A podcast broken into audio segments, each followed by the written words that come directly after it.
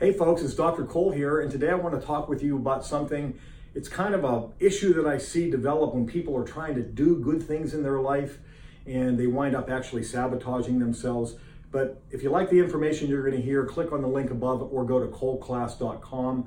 And what I'm talking about is olive oil, right? I have people, when I mention to people that we need to start eating healthy fats, it's one of the biggest missing ingredients in the standard American life where we have been trained to believe that fat makes you fat, fat gives you heart disease. Nothing could be further from the truth. We have to make this distinction between good fats and bad fats.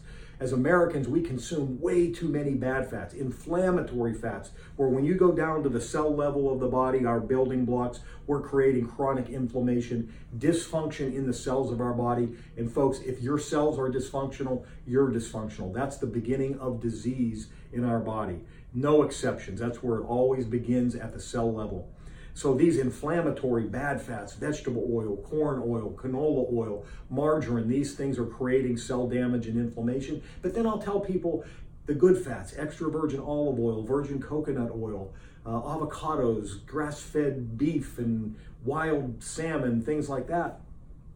And they'll say, well, I use olive oil. I cook with olive oil and I automatically have to be like, eh, stop, because if you're cooking with olive oil, more than likely you're actually turning something that's good into something that's bad.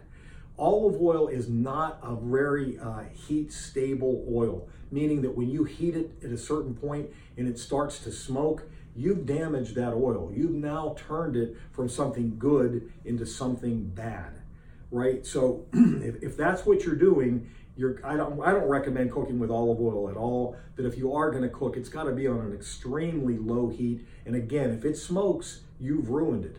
Now, what you can do, one of my favorite things to do, is to cook with virgin coconut oil. Uh, it is a really stable oil, and you can use a lot more heat with that. I also like uh, cooking with butter, but if you cook with butter and it browns, then in smokes, it's the same thing. But it, although it has a, a much higher uh, stability than the olive oil. Uh, but you can also use like beef tallow. That is another good thing that our ancestors used to cook with. Uh, macadamia nut oil is also a good oil to cook with. It's stable. These oils here are not going to turn from bad, from good to bad through the cooking process. The extra virgin olive oil very likely will. So, if you like this information, guys, Click on the link above, learn more, or go to coleclass.com. Till next time, God bless.